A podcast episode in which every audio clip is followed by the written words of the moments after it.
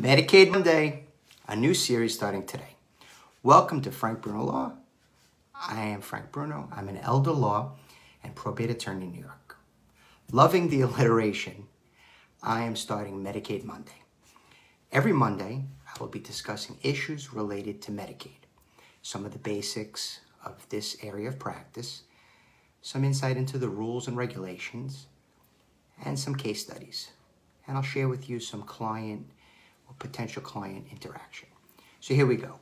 On April, April 3rd, 2020, Governor Cuomo in New York State passed the 2021 budget. As often happens in politics and budgets, what comes out is good news, bad news scenario. True to form, this year the budget does not disappoint. So we have good news. The spousal refusal survives. Spousal refusal, which seems to be on the chopping block every year, has survived. And spousal refusal will be a future topic of Medicaid Monday. Briefly, this spousal refusal is important for married couples to allow the spouse who is not applying for Medicaid to retain his or her own income and assets to live on, even if those amounts exceed what Medicaid permits. Bad news community Medicaid has been changed.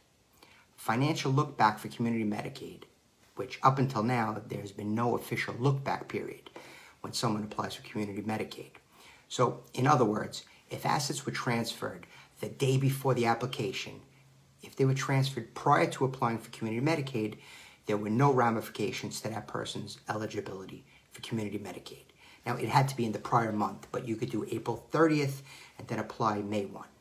Well, effective October 30, October 1, 2030, there'll be a 30 month look back, similar to what you have in a nursing home application.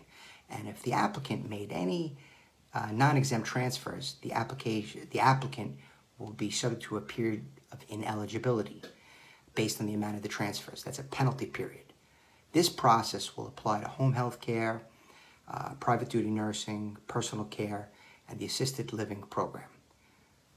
So really, it's, uh, it's, it's a big change. Unfortunately, for those requiring services in the community, this really could be potentially disastrous, right? There'll now be the added time and stress for the family in retrieving 30 months of financial documentation, uh, which, along with long delays or any delays in processing, um, and the applications are going to be more complicated and thicker, and the Department of Social Services overloaded, right, could really take a long time.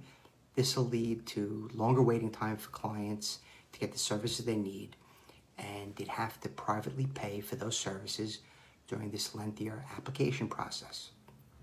So, uh, what we do know, the takeaway, is that any application prior to October 1, 2020 will not have a look back period. But if you file after October 1, there'll be a 30 month look back. That's, that's the bad news in this scenario. So if you uh, have any need for community Medicaid, please give me a call, reach out to me, uh, frank at frankbrunolaw.com. Thank you very much.